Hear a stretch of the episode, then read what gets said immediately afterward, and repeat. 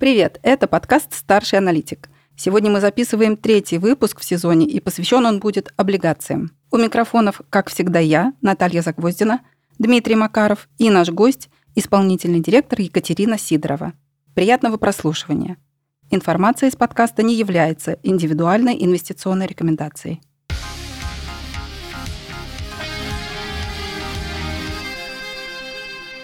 Ну так и зачем же инвестировать вот э, в облигации инвестору, когда есть такой прекрасный рынок акций, на котором все непредсказуемо, сильно волатильно, зато и бывают фазы активного роста.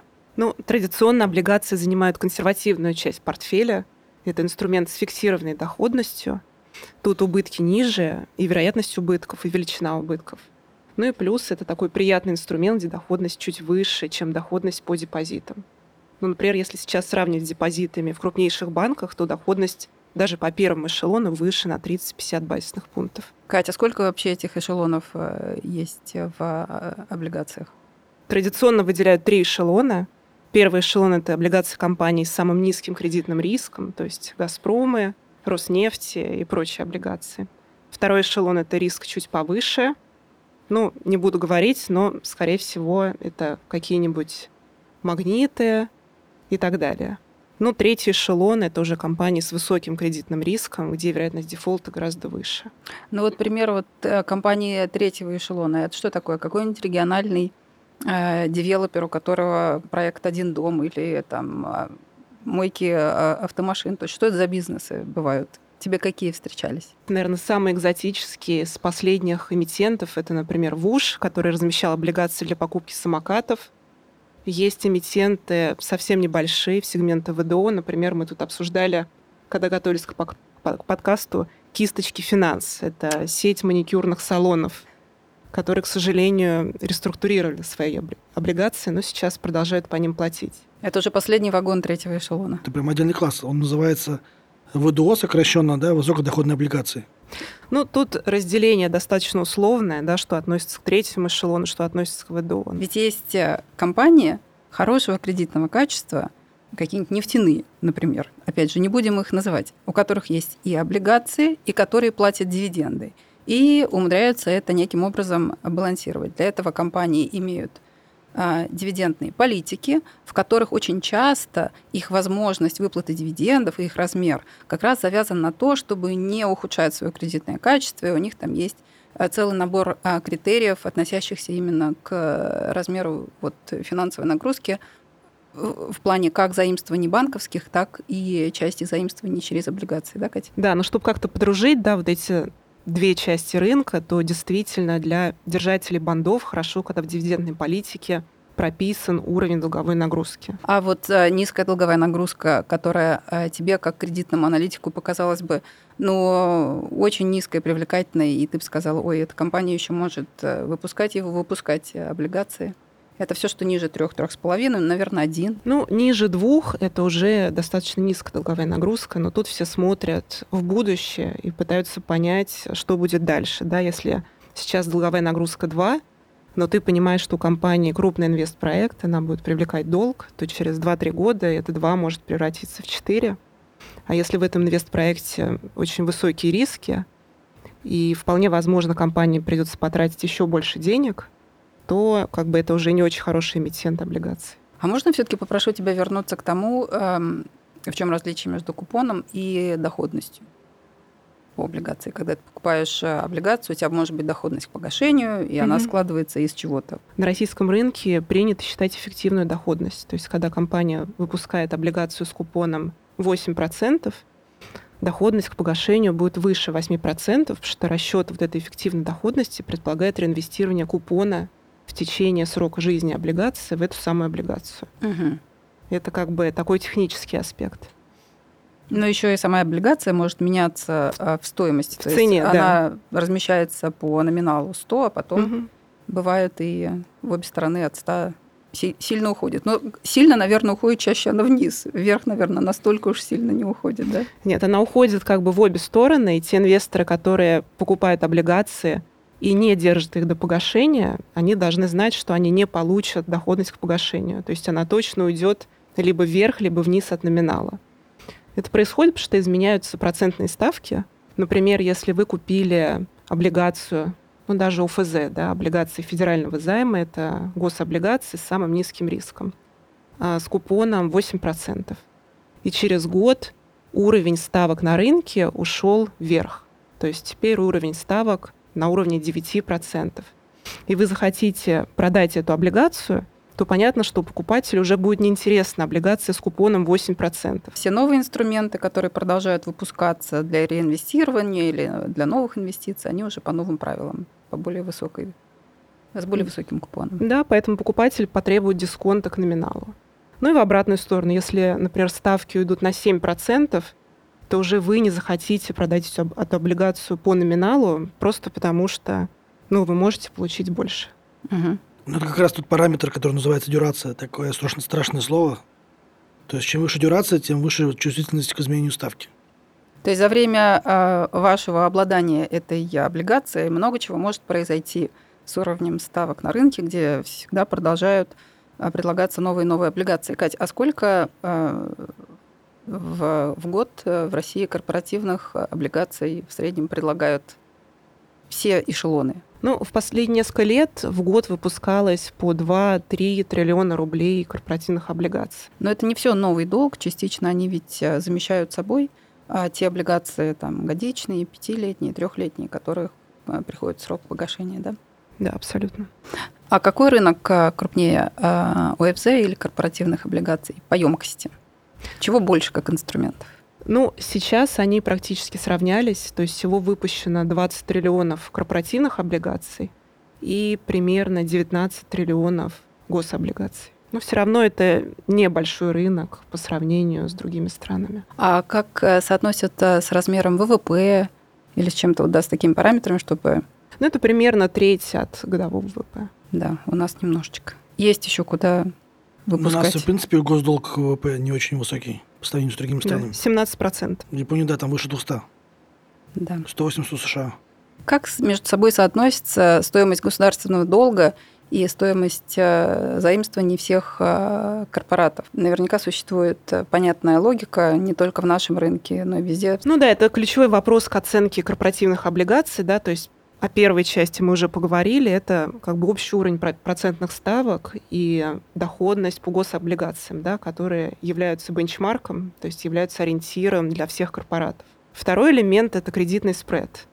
И тут кредитный спред отражает вероятность дефолта эмитента и потери в случае дефолта. И эта вероятность дефолта, она разнится, видимо, от индустрии к индустрии, а потом уже внутри каждой индустрии от качества компании. Да, все верно, но и плюс вот эти вероятности дефолта, они движутся вместе с циклом, да, то есть в какой-то фазе экономического цикла вероятность дефолта будет ниже, а в какой-то фазе вероятность дефолта будет выше. То есть если мы говорим про снижение ставки, то все-таки лучше брать длин, длинные бумаги, как, так еще на сленге говорят длину, уходить в длину. Но если вдруг мы ожидаем, что ставка будет, наоборот, повышаться, а мы уже определили, что повышение ставок влечет за собой обесценение бумаг по курсовой стоимости, то здесь, наверное, все-таки лучше идти в кредитный риск. Так же, да, или, может быть, как-то по-другому? Ну, это хороший вопрос. Это зависит в том числе там, от тех возможностей, которые есть на рынке. Например, на российском рынке у нас нет там, длинных корпоративных бумаг. Поэтому если ты хочешь сыграть на дюрации, да, в том случае, если ты ожидаешь снижения длинных ставок, то единственная возможность для тебя это просто идти в длинные госбумаги. Ну, собственно, и здесь будет минимальный там дополнительный, да, какой-то риск кредитный. А какие самые длинные из корпоративных выпусков у нас? Ну, пятилетние, наверное, встречаются? Были времена, когда компании выпускали и семилетние облигации. Но понятно, что так как сейчас достаточно большой наклон кривой, да, то есть разница между короткими ставками и длинными ставками, то компаниям просто будет очень дорого выпускать длинные облигации. То есть все последние размещения проходили в сегменте двух-трех лет. Кстати, а почему такой наклон? Потому что ожидают, что будет увеличение ставки базовой? Это очень хороший вопрос, да, который в последнее время задают э, очень многие инвесторы, да, потому что наклон действительно большой, если сравнивать скажем так, с, до, с докризисными уровнями. То есть сейчас спред между двухлетними и пятилетними госбумагами примерно 150 базисных пунктов. Спред между двух, двухлетними и десятилетними облигациями 250 базисных пунктов. А в 2021 году вот спред между двухлетними и десятилетними облигациями был примерно 120 базисных пунктов. То есть в два раза расширился примерно. Да, да, разница как бы очень большая. И тут математически важно понимать, что длинные процентные ставки состоят из трех элементов. Первый элемент — это ожидания по долгосрочной инфляции. Ну, можно взять 4%, это целевой уровень Центрального банка. Второй элемент — это реальная процентная ставка — Центральный банк нам говорит, что нейтральная ставка находится на уровне 1-2%. Вполне вероятно, они скоро повысят его до 2-3%, где была эта ставка несколько лет назад. Но все равно это будет существенно ниже, чем доходность по длинному ФЗ, который сейчас находится примерно на уровне 10,7%. Так вот, третий элемент — это компенсация за риск, за дюрацию и дополнительные риски. То есть все вот страхи рыночные, они заложены именно вот в этом третьем элементе. И сейчас он достаточно большой. То есть если из 10.7% э, убрать 4, 4% то, что инфляция, и 2-3% то, что э, реальная ставка, все, что сверху, это вот дополнительные там 3-4%, это то, что рынок закладывает вот в эти всеобъемлющие, малопонятные риски. Вот он их так Абсолютно. квантифицирует. И в какой-то момент, если будет поступать больше информации о том, что э, риски снижаются, какие-то из ожидаемых рисков не реализовались, может э, происходить э, такая вот гармонизация вот этих дополнительных 4-5% в сторону их там, понижения, да? Да, это именно то, что происходит сейчас. Как раз мы, мы вот недавно изменили свой взгляд на длинные ставки, и теперь рекомендуем к покупке 5-10-летней облигации, потому что Минфин изменил тактику размещения на аукционах. То есть мы сейчас считаем, что часть тактической премии, которая была заложена, теперь просто уйдет. А кто вот эти э, наши локальные инвесторы? Это крупнейшие финансовые институты, наверное, да, частично корпорации, которые должны размещать э, свои денежные средства. Ну, мы про рублевые сейчас говорим, mm-hmm. все инвестиции, да? Как это распределяется? Кто основной игрок вот, по группам инвесторов вот, среди тех, кто покупает, продает облигации? Крупнейшие инвесторы — это всегда были банки. Вообще банковский сектор у нас занимает достаточно большую часть финансового рынка. И для них это такой естественный инструмент. То есть больше 50% — это банки. Дальше идут пенсионные фонды, управляющие компании.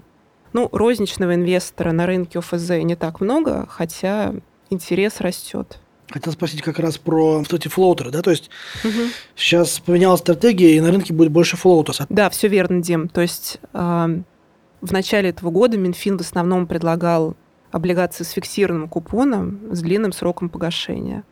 Теперь Минфин в большей степени переключается на флоутеры, да, и предлагает разные сроки, да, то есть не только длинные бумаги, но и более короткие бумаги.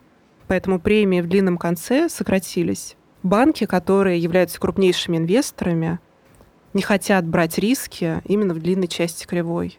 Но им очень интересны вот эти флоутеры, да, это облигации, которые привязаны к ставкам денежного рынка, к РУОНе.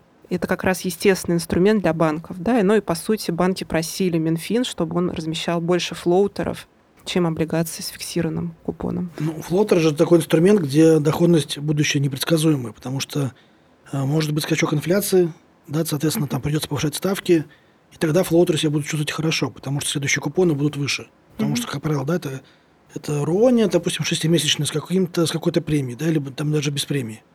Они же так размещаются? Без премии. Просто Нет, я помню, раньше э, флоутеры были с премией, там даже до 120 базисных пунктов такие выпуски можно было найти. Это старые выпуски флоутеры, да, там есть несколько типов инструментов, угу. но в последнее время Минфин выпускает новые выпуски флоутеров, где купоны это RUONIA.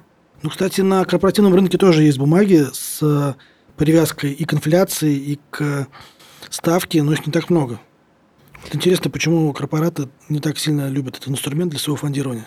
У корпоратов э, бизнес все-таки генерирует какие-то стабильные денежные потоки, они не хотят брать на себя рыночные риски, да, поэтому чаще всего корпоратам интересна именно фиксированная ставка. Другое дело, что сейчас спрос именно на такие защитные инструменты, как флоутеры – и, кстати, я про это тоже хотела поговорить. В последнее время мы видим, что корпораты начали выпускать флоутеры. И мы считаем, что вот этот сегмент ну, достаточно привлекательный сейчас. Для тех инвесторов, которые хотят занять защитную позицию, да, боятся роста ставок, хотя это не является нашим базовым прогнозом, наверное, сейчас интересно покупать вот эти корпоративные флоутеры. За счет большей премии. Ну, сам получается... по себе инструмент защитный, да, и плюс вы получаете какой-то дополнительный спред э, над ставками денежного рынка. А вот вообще, зачем компании выпускают облигации, если они могут пойти в банк и взять кредит? Да, это хороший вопрос. Ну, чаще всего это происходит, потому что просто вы получаете доступ э, к новой инвесторской базе. Что помимо банков на рынке облигаций есть управляющие компании, пенсионные фонды, ну и розничный инвестор, который в последние годы играет все большую роль именно на рынке корпоративных облигаций. Да, и, наверное, еще потому, что когда вы выпускаете облигации, э, наверное, другой, другого качества и вида у корпорат возникают обязательства. Э, банки, как правило, гораздо более э, сложные партнеры, чем вот эта вот группа инвесторов, которые покупают у тебя облигации. Банки попросят какое-то, какие-то активы в залог, банки могут прописывать довольно тяжелые ковенанты при выплате дивидендов, при реорганизации бизнеса, чего может не быть, например, проспекте эмиссии облигаций. В этом есть тоже разница с точки зрения принятия решения для корпоративного эмитента занимать мне или пойти на рынок облигаций. Да, все верно, так и есть. И тут как бы есть и положительные моменты, и не очень, да. То есть вот, к сожалению, в части ковенант пока у нас это не очень распространенная практика именно на внутреннем рынке облигаций. Но все-таки появляются облигации с ковенантами, да что нам это важно с точки зрения защиты инвесторов. Но ну для компании, конечно, это больше гибкости в целом, да, а, в управлении а, своими там корпоративными финансами. Да, потому что если у тебя, а, как у корпоративного заемщика, подходит срок и к погашению облигаций, ты можешь решать, действительно, я отдаю все деньги, потом попользовался, спасибо, заплатил купоны, и э, отдаю это инвесторам, либо я его перепускаю уже по новым значит, рыночным э, условиям, тот же объем, меньший объем.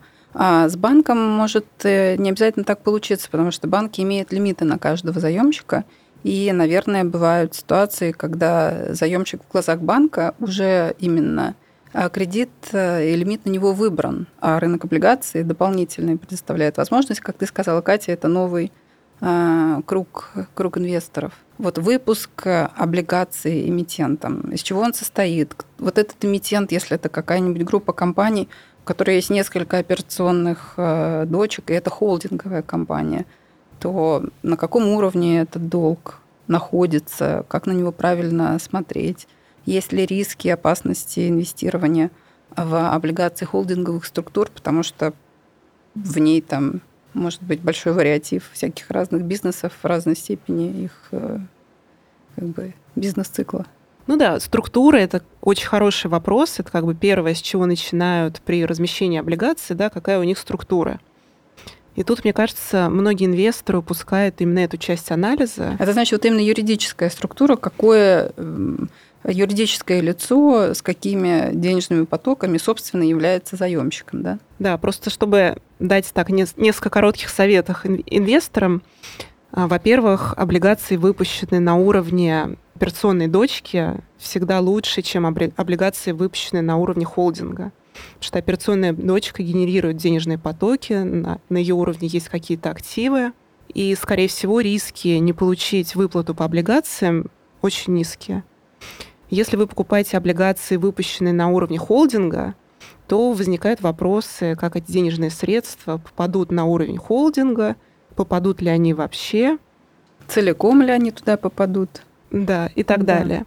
И поэтому есть такое понятие, как структурная субординация, такое вот страшное слово, которое как раз означает, что облигации, выпущенные на уровне холдингов, имеют более высокие риски, чем облигации, выпущенные на уровне операционной компании. А, можно нам немножко рассказать, что, что является рыночным, нерыночным, и что, собственно, происходит? Вот, э, бывают какие-то проспекты эмиссии, бывает, что корпораты регистрируют огромные там, эмиссии, а потом потихонечку-потихонечку, ну, в Центральном банке, а потом потихоньку выпускают mm-hmm. какое-то количество облигационных выпусков. Ну, сам процесс размещения облигаций э, по своей структуре не так сильно отличается от процесса размещения акций. То есть сначала идет какой-то подготовительный этап, определяются организаторы, определяется структура сделки, готовится документация. После этого идет маркетинг, то есть у инвесторов есть возможность пообщаться с компанией, задать ей неприятные вопросы, послушать про стратегию и так далее. Потом идет сбор книги заявок. Сейчас так происходит большинство размещений. Раньше чаще всего проходили аукционы. Но все-таки сбор книги заявок — это более такой продвинутый уровень размещения, который применяется там на рынке евробандов угу. и в акциях. Ну и потом идет техническое размещение, расчеты по сделке. Что касается нерыночных выпусков, то, скорее всего, это финансирование, которое по какой-то причине структурировано как облигации, да, потому что все-таки облигации имеют преимуществом рядом преимуществ а, перед кредитами. Облигации можно С точки продать. зрения учета или с, с точки, точки зрения гибкости э, финансового института, который таким образом предоставил капитал заемщику? И то, и другое. То есть э, с точки зрения гибкости вы можете продать эти облигации на вторичном рынке, вы можете привлечь под них финансирование, также по ним могут быть ниже коэффициенты риска, чем по обычным кредитам. То есть именно поэтому появляются такие вещи, как uh-huh. нерыночные выпуски. Но это не входит в часть нашего анализа, да, то есть мы в большей степени анализируем те выпуски, которые размещаются в рынок, да, которые торгуются и которые ну, могут купить инвесторы. А можно пока такой вопрос, пока далеко не ушли? Вот ты сказала, что формируется прайсинг за счет аукциона. Ну, то есть, наверное, многие инвесторы, может быть, участвовали в первичном размещении и видели от своего брокера, либо, может, просто в новостных лентах, что вот диапазон ставки снизился, допустим, был 12%, изначально, потом стал 11.75, 12, потом через, через час 11.50, 11.75, потом там еще ниже, ну, в итоге закрылись на 11. Вот почему так происходит? И вот это может быть какие-то там манипуляции, да, там по снижению доходности. Или, или там, не знаю, может быть, там жадничают организаторы. Почему так происходит, что вот была заявлена, допустим, одна доходность, а закрылись на процент или полтора ниже? Ну, это как бы стандартная такая игра при первичном размещении, то есть вы заявляете какую-то привлекательную доходность для того, чтобы собрать максимально большую книгу заявок. Как только вы понимаете, что заявок уже достаточно много, то вы начинаете постепенно снижать и дальше заявки начинают отваливаться, да, то есть каким-то инвесторам уже вот эта доходность становится неинтересна. И в какой-то момент вы останавливаетесь, понимая, что вот на этом уровне вы как раз можете разместить тот объем, который хотите, хотите разместить сейчас. То есть у компании всегда есть выбор. Либо разместить больше а, по более высокой ставке, да, либо разместить меньше, но при этом и расходы на обслуживание этого долга у вас будут, будут меньше. И на самом деле в разных ситуациях компании выбирают разные стратегии. А, ну, то есть получается, что вот они начинают собирать книжку, и, допустим, заявленный объем 5 миллиардов. Начинается снижаться диапазон, когда уже есть 5 миллиардов, или можно блефануть и на двух-трех уже начать снижать? Обязательно. То есть книжка должна быть переподписана, ну, как минимум в два раза, наверное. И тогда уже можно начинать. Угу. А вот еще интересный вопрос. Бумаги бывают очень длинные, ну, допустим, там, десятилетние, но по факту в них сшиты бывают э, опционы, там опцион кол, опцион пут, и по факту бумага не такая длинная, там три года или там полтора года, или два года, ну, или там пять, при, заявленной, при заявленном сроке обращения там 10 лет. Вот э, для чего делают эти кол-опционы, и в том числе нет, пут-опционы. Пут-опционы. Колл-опционы уже не так сейчас это, популярны, их сейчас не делают. Да, да, это когда я купила облигацию, и у меня есть право, я могу его не использовать, но право принести компании через три года и сказать, выкупите, пожалуйста, меня там по номиналу, да? Дим, сам, самое интересное, что ты прав, потому что вот этот пут-опцион в российской практике очень специфический. По сути, это комбинация пут и кол-опциона. Знаешь почему? Потому что компании переустанавливают ставку и в зависимости от того, как, какую ставку выберет компания, да, то по сути компания может исполнить колл-опцион, потому что они просто поставят там нулевую ставку. Ну, просто инвестор может... И таким образом все, при, все принесут. Да, вот если инвестор нет, не нет, посмотрел, нет. то это да, его инвесторская можно... проблема. Да, бывали такие случаи, что там а, инвесторы застревали в 0,01%. Вот это самое страшное, да. Лет. Ну, хотя, наверное, они так не делают. Такие вещи не очень хорошие. Чтобы... Да, потому что это, в общем-то, свой трек-рекорд, свою а карму рыночного эмитента э, портит, да, такие финты. Ну, а причина, почему они так делают, э, просто потому что у нас рынок достаточно короткий, поэтому они выпускают длинную бумагу, чтобы иметь возможность уже не проводить повторное размещение, да, не платить организаторам, оставить эту бумагу на рынке, просто переставив ставку купона на тот уровень, угу. который будет соответствовать рыночной ставке в момент вот этого пут опциона. Да, считай, сделали рефинансирование, не а, по новой, не организовывая весь этот, значит, процесс, который сейчас Катя объяснила. Ну и отчасти это такой контроль рыночного риска, потому что если ставки пошли ниже, можно поставить купон ниже. Да-да. А вот с колом там все по-другому. Ну, хотя у нас кола на рынке не так много, ну, по крайней мере, Видишь, сейчас. Катя говорит, если поставить очень риск, угу. низкую, ниже, чем рыночную ставку, то считаешь, что это кол.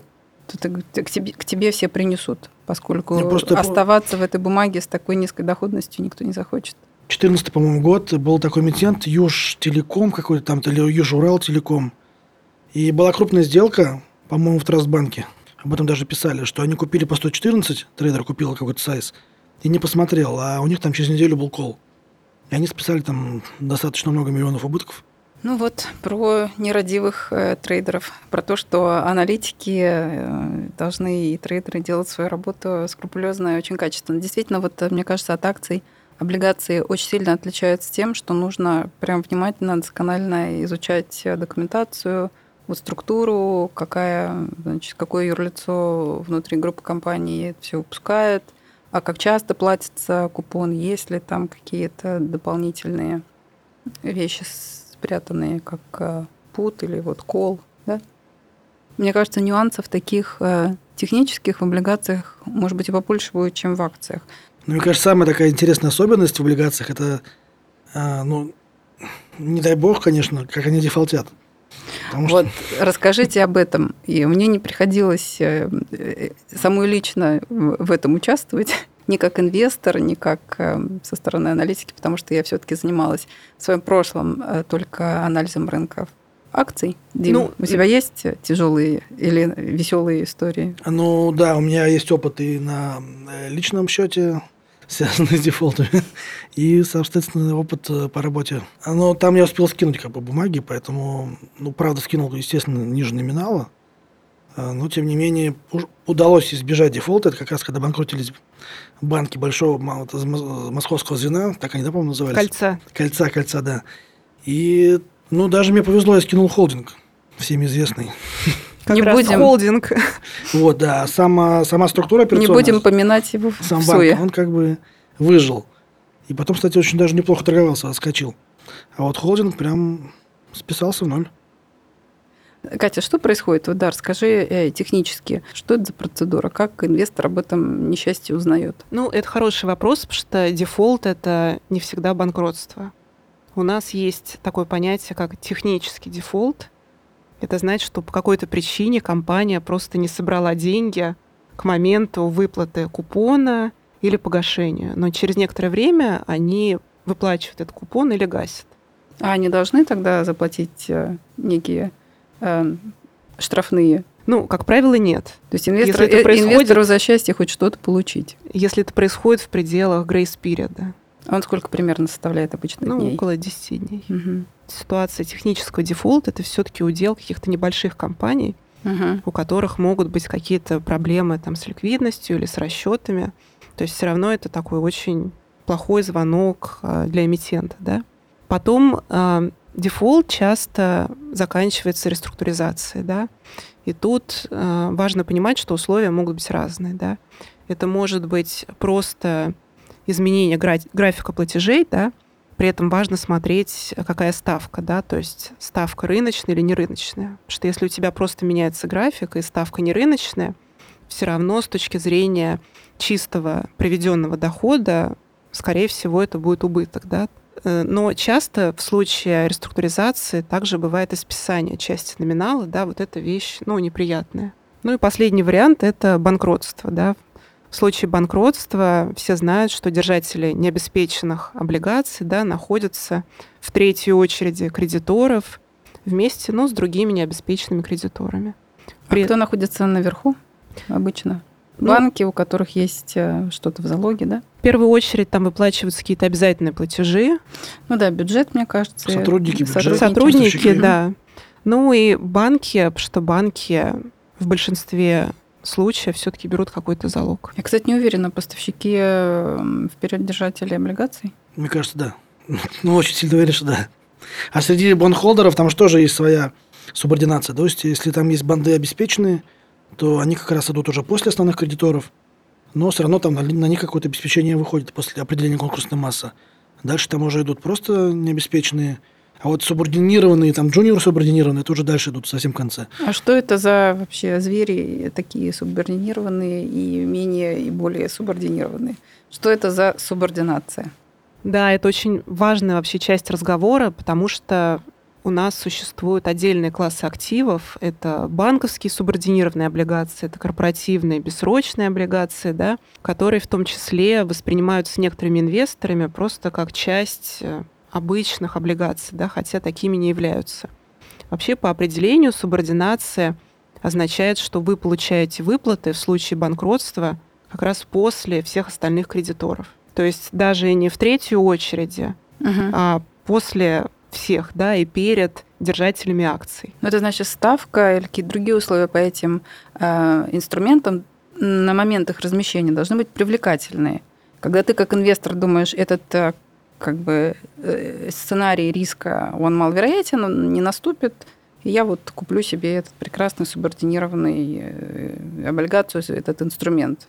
Ну, это зависит от ваших оценок вероятности дефолта. Если да. вы считаете, что это очень качественный эмитент, да, и вероятность дефолта низкая, то да, можно идти а, по структуре капитала, да, как говорят инвесторы, и брать вот эти вот гибридные инструменты. Конечно, uh доходность по ним выше, чем доходность по старшим необеспеченным облигациям. Но как бы в последнее время у нас тоже были случаи невыплат по таким бумагам, да, например, там второй крупнейший банк пропустил платежи по своим бессрочным облигациям, да, и важно понимать, что это разрешено документацией таких инструментов. Uh-huh. То есть то, что эмитент не платит купоны, это не является событием дефолта. Ну или можно вспомнить, например, кейс Credit Suisse, который недавно вообще списал эти инструменты в ноль, да? В структуре портфеля а, э, их э, заемных средств и именно такой инструмент занимал какую-то долю, и они сказали, ну все, спасибо, всем спасибо, больше этих денег мы никому не должны, вы знали, что вы покупали вот у этого инструмента такой риск, а у нас денег нет, но вы держитесь там. Ну, вот буквально еще, так. Да, могут еще акции налить, но которые тоже ничего не стоят. Ну, хоть, знаешь... Хоть что-то. Хоть что-то. Ну, кстати, у нас тоже были же такие истории в 2017 году, как раз э, связанные с э, банкротством банков большого... Московского кольца? Да, да, да. Там еще мало кольцо было. Это региональные банки. Вот большое как раз имелось субординированная облигация, причем старого образца. И очень многие игроки на рынке считали, что их не спишут. Поскольку вроде как там это были субординированные облигации старого образца, и они не входили в капитал. Угу. То есть они его не увеличивали, их не, вроде как не должны были списывать. То есть не было как будто бы причин у выпускающего эмитента их списывать, раз все равно да, не Да, да, да. И все равно списали. То есть, да, все верно. Там поменялось законодательство, и в старых субордах а, была прописана только субординация при банкротстве. А в новых субордах уже были прописаны вот эти условия абсорбации убытков в том случае, если банк проходит процедуру реабилитации и там были разные мнения на этот счет, да, проходили судебные разбирательства. Но в итоге суды заняли позицию Центрального банка, да, который списал вот эти старые инструменты тоже. Вообще по этим субордам получается такая достаточно бинарная ситуация. Либо их продолжают обслуживать, и вы получаете достаточно приятный купон, либо вас списывают в ноль. Такая рулетка.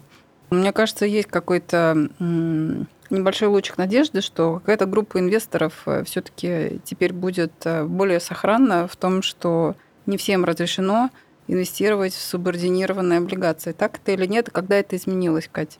Да, так и есть. Э, дело в том, что вот как раз Дима уже говорил, в 2017 году у нас были несколько случаев, когда субординированные банковские банды списали в ноль. Да, это открытие, Промсвязьбанк, Бинбанк, которые были достаточно крупными банками, у которых торговались субординированные облигации.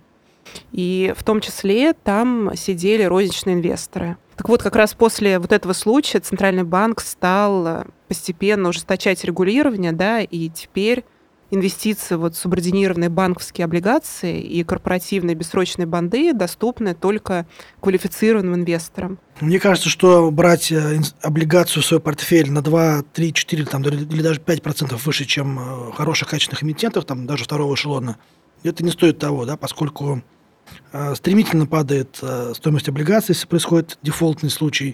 То есть сначала она переставляется на 95, и инвестору кажется, что это сейчас ерунда, сейчас там все пройдет. Ну, стремительно это часы. Вот, потом 70, а потом 30. Да. И так, по сути, никто ничего не успевает сделать. И, а потом, да, если а ты был, ехал в электричке, у тебя не было связи, ты можешь и не узнать о том, что уже твоя инвестиция сильно подешевела, а то и совсем э, ты ее лишился. Ну, кстати, у меня такая история как раз перед светом была. Я ехал... Э, Правда? Ехал в метро на работу, да. И увидел, что, что больше снять денег с пересвета нельзя. Там же ограничивают э, вывод кэша, депозитов в случае дефолта. Ну, в случае, опять же, не дефолта, а какого-то... Неприятного, да, да неприятного события. события да.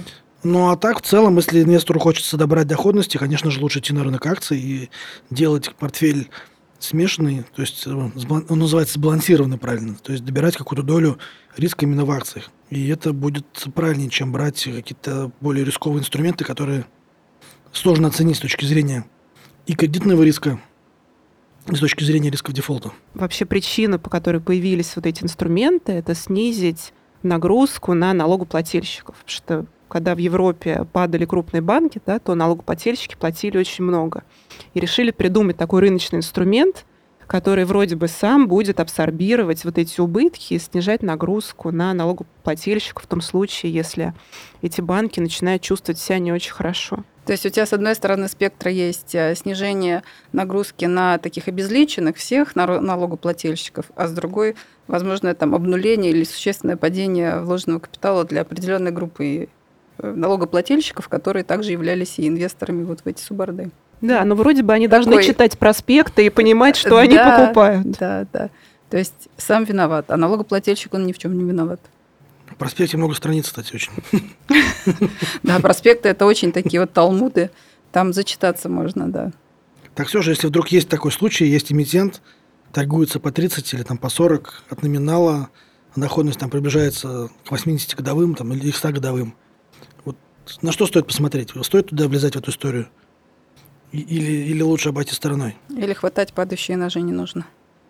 Ну, э, инвестору, который не готов потратить на это определенное количество времени, да, погрузиться как бы глубоко, я бы не рекомендовала покупать облигации просто исходя там из их оценок, да, потому что очень высокая вероятность, что эти 30 просто превратится в ноль, да.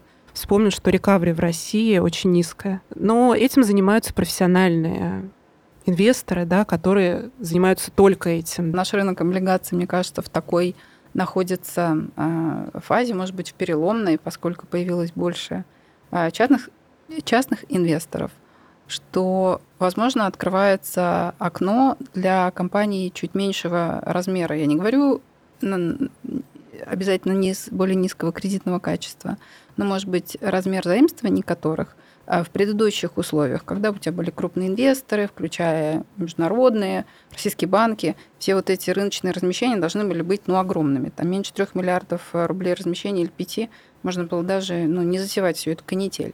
Вот. А сейчас э, и технология меняется, и э, банки научились, и финтеховские платформы иначе маркетировать. И, может быть, э, как ты считаешь, э, лично вот твое экспертное мнение – будет ли у нас появляться большее количество эм, выпусков меньшего размера, что, возможно, и большую диверсификацию по секторам экономики предложит э, инвесторам в облигации?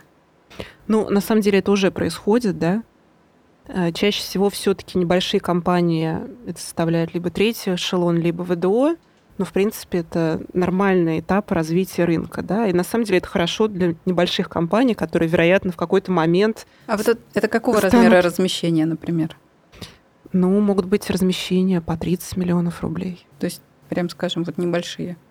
Да. Угу. Но это хорошо. Это такое вот вариатив, глубину, что ли, рынку добавляет. Понятно, что наверху останутся все известные поименованные там «Газпромы», «РЖД», «Роснефти» и же с ними.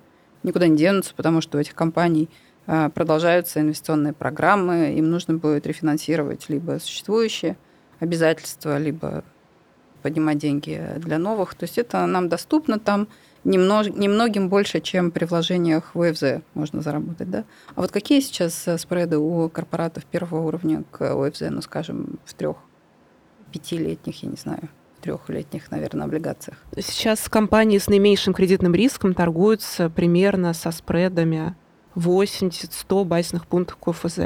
Угу. Это чуть выше, чем исторические уровни. Когда было 60-80? Когда или... были 60-80, да, но не так сильно выше. Угу. Ну, если смотреть на второй эшелон, то там, а, конечно, спреды достаточно широкие, да, то есть в среднем это примерно 300 базисных пунктов, но там достаточно большой разброс. То есть есть компании, которые торгуются по 250, есть компании, которые торгуются по 350. Угу. Но если сравнивать это, скажем так, с докризисными уровнями, то все равно разница достаточно большая, примерно в два раза.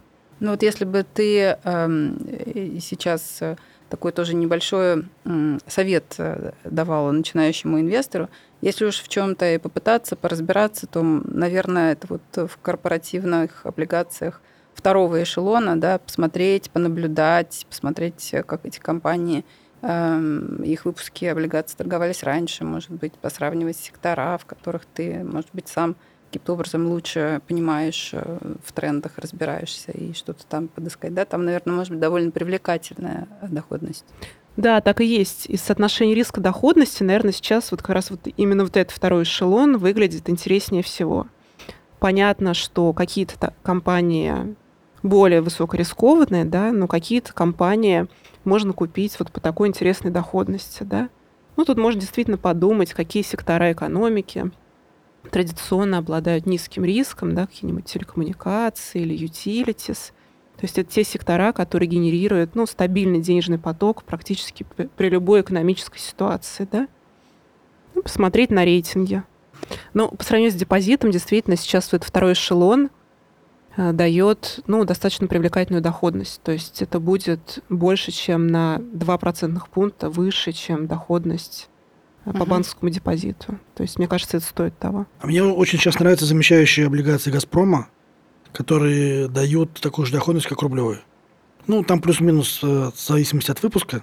Выплаты по которым, как купона, так как купон тоже ведь привязан, да, к эм, курсу Центрального банка, не к рыночному курсу. Правильно ну, то есть это еврооблигации, которые были замещены, но тем Еврооблигации, не менее... которые были номинированы в долларах, скорее всего. Ну, либо да? в евро, либо во франках, там есть разные. Ну, Но большинство в долларах, да. долларах. Теперь э, выпущен новый инструмент, повторяющий тот инструмент в объеме выпуска, да. Облигации обменены, и ты получаешь рублевую выплату в день выплаты по курсу ЦБ. Верно? Все верно? Да, все верно. Ну, действительно, это как бы часть наших корпоративных э, рекомендаций, да, и сейчас сложно найти валютный инструмент, который приносил такую же доходность, да, то есть замещающие банды «Газпрома» сейчас приносят 8-9% в долларах и евро, да. Тут э, важно понимать, что когда они размещаются, то появляется достаточно много продавцов, которые до этого не могли получить ликвидность или которые перевели вот эти еврооблигации из Евроклира сюда они фиксируют свою прибыль. То есть на рынке появляется большой объем предложения. Именно за счет этого цены падают, доходность растут, и вот здесь хорошо бы инвестору Новым, их... Да, со свежими деньгами как раз туда и самое купить. время. Да, мы смотрели на вторичный рынок, и действительно вот эти замещающие облигации «Газпрома» показывают определенный паттерн, то есть они сначала падают, да, потому что много продавцов, потом начинают постепенно отрастать, потому что их как раз приобретают инвесторы, управляющие компании, розничные инвесторы. И, скорее всего, со временем вот эти замещающие облигации просто вырастут в цене, и доходности по ним уже будут отражать какие-то нормальные доходности для долларовых инструментов, инструментов в евро. Поэтому, наверное, именно сейчас хорошо бы туда зайти.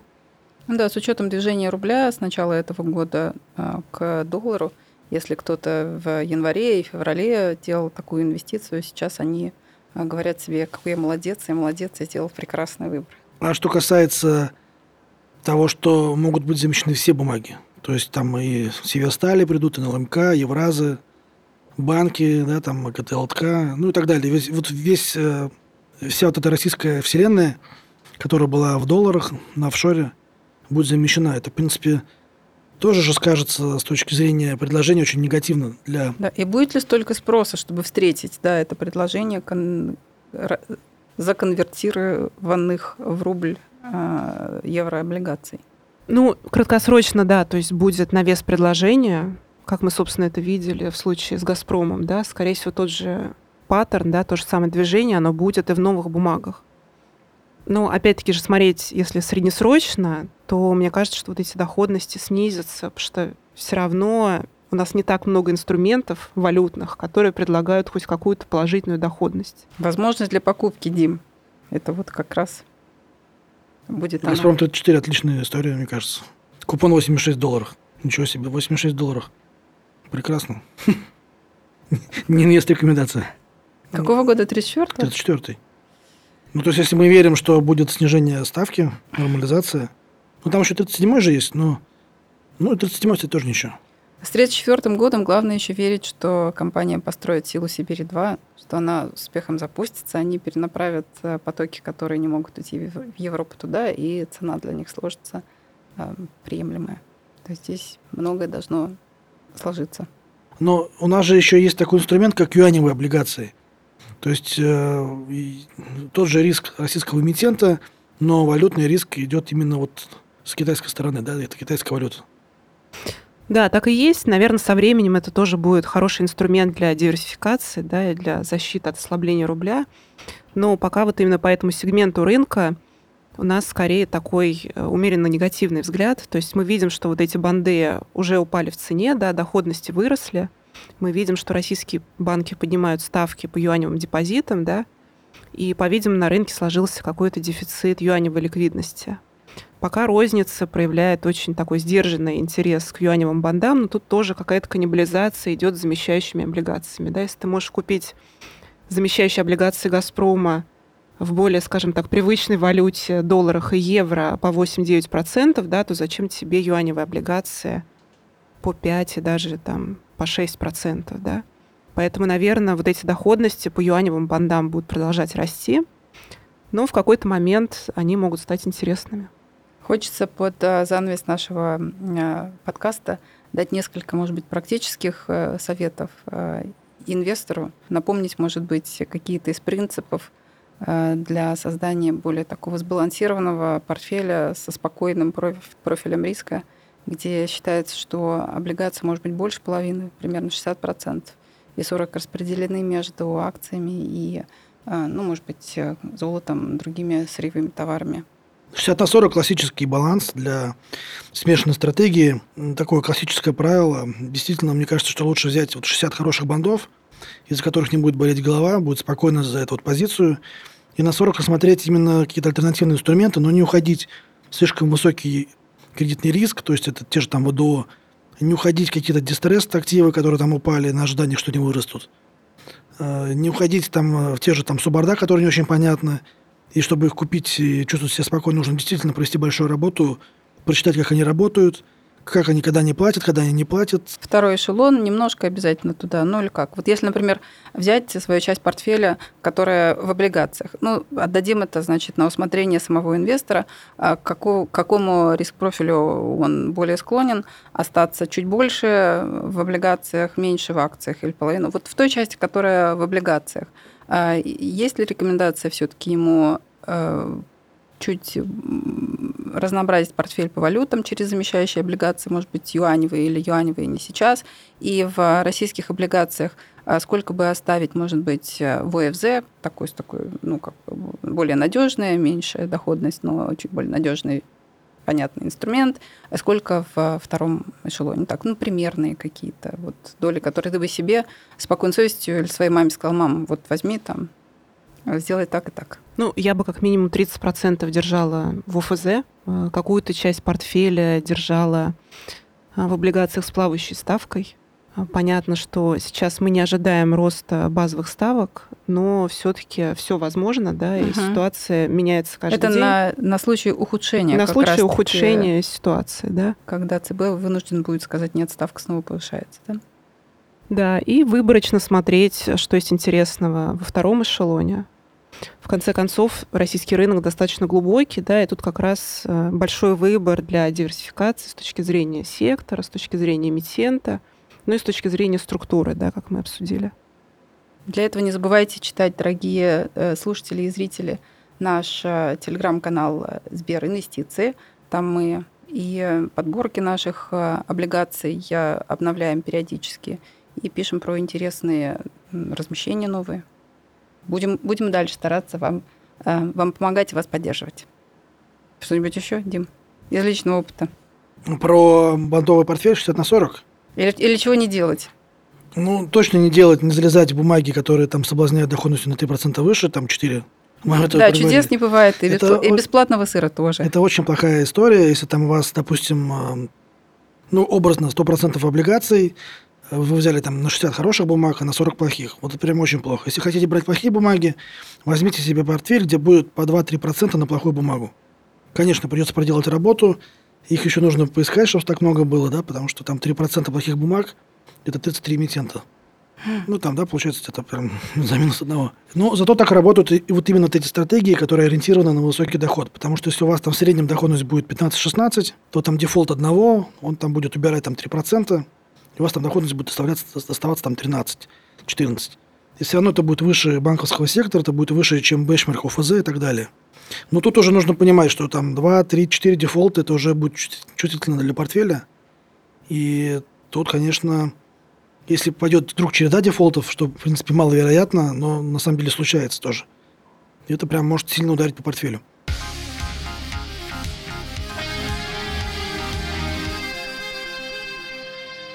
Спасибо, что слушали нас. С вами были аналитики Сбер CIB Investment Research. Следующий выпуск будет доступен через месяц. До встречи!